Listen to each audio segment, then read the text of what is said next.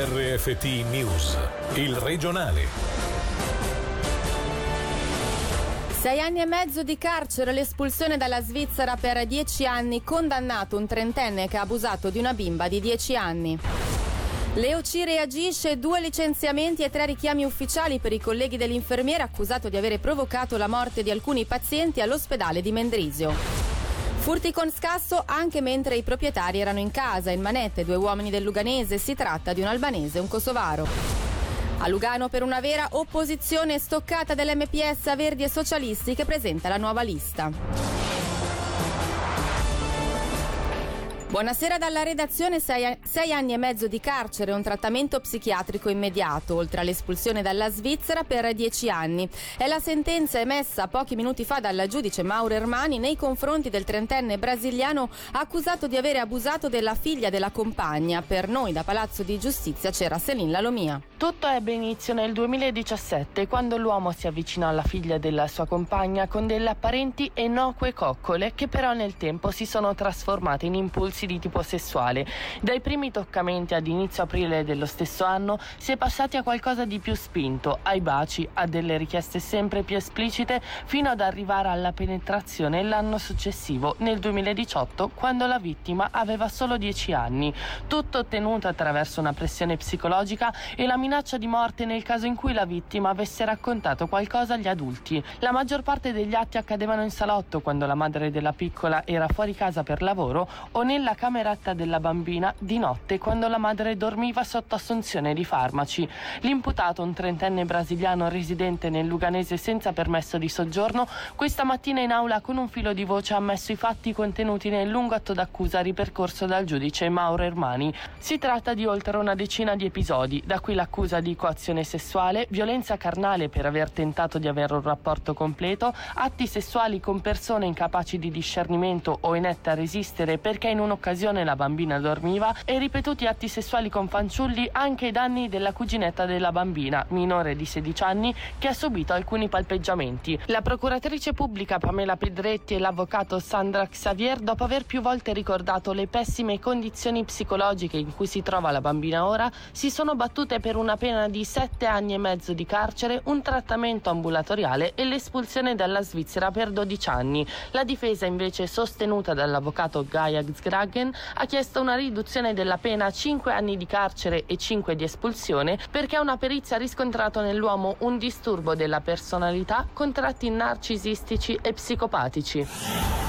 Due licenziamenti e tre ammonimenti è il frutto dell'indagine avviata dall'EOC per i fatti che hanno fatto scattare l'inchiesta nei confronti di un infermiere dell'ospedale Beata Vergine di Mendrisio.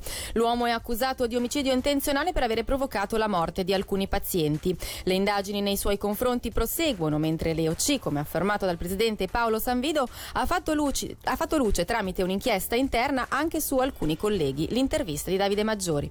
Per i due licenziamenti si parla di scambio di, di alcune immagini e commenti completamente fuori luogo e per gli altri tre situazioni un po' minori ma comunque sempre in violazione dei nostri codici comportamentali e etici e abbiamo dovuto sanzionarli con degli ammonimenti che ricordo è una misura grave all'interno del nostro regolamento del personale.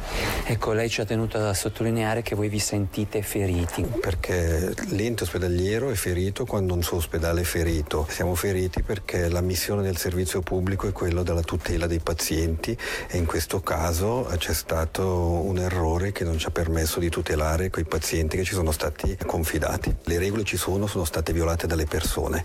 Eh, vogliamo però capire se possiamo ancora migliorare ancora di più e per questo insistiamo ancora sul sistema di speak up che abbiamo introdotto già da un paio d'anni. A volte si può mettere tutte le regole, tutti gli strumenti possibili e immaginabili, ma alla fine eh, scendiamo sempre sulla responsabilità individuale dell'individuo e, e questa volta è venuta a mancare.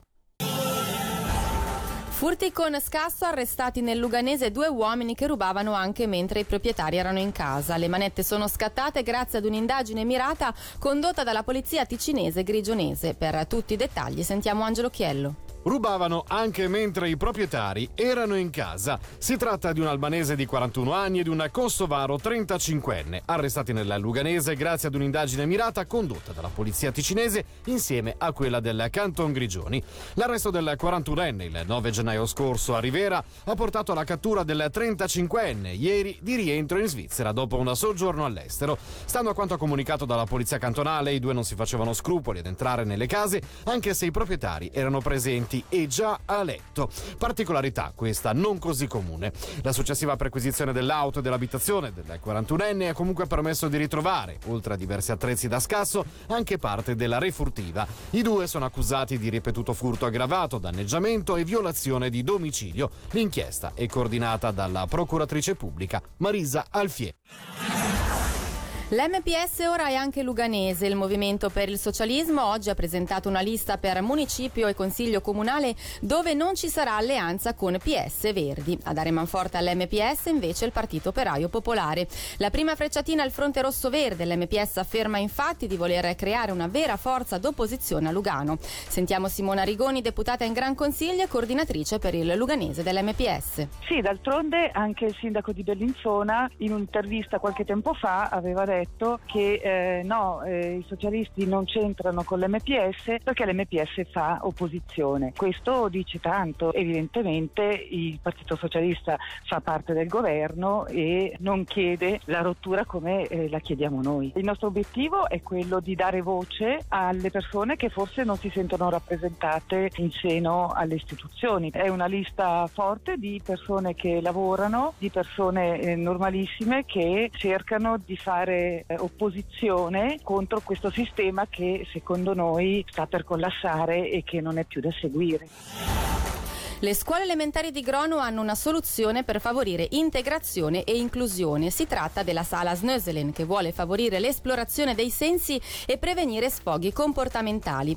Il progetto è stato reso possibile grazie a Municipio, Consiglio Scolastico, SUPSI e Fondazione Tamagni. Noi sentiamo Emanuele Rossini, ergoterapista, docente e ricercatrice della SUPSI e Davide Menghini, docente delle elementari di Grono. Le interviste sono di Michele Sedili.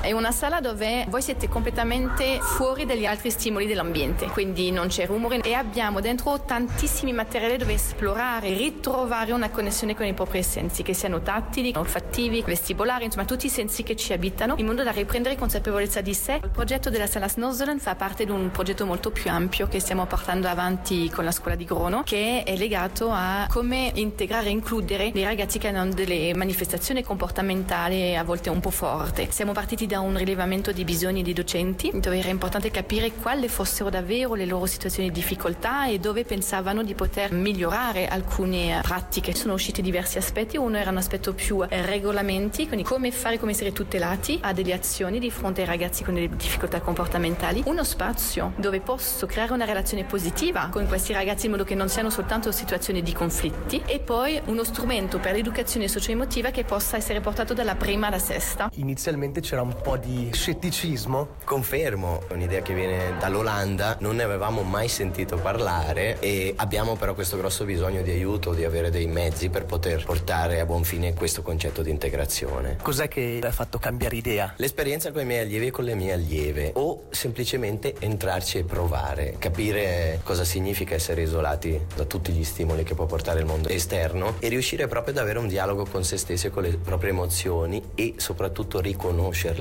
con uno stupore iniziale e una gioia finale di adesso. Infine vi ricordiamo l'appuntamento con Radiogrammi. Questa sera inauguriamo gli appuntamenti dedicati alle votazioni del 9 febbraio e partiamo con l'iniziativa popolare denominata Più abitazioni a prezzi accessibili. E dalla redazione è davvero tutto. Grazie per l'attenzione. Buona serata. Il regionale di RFT, il podcast su www.radioticino.com.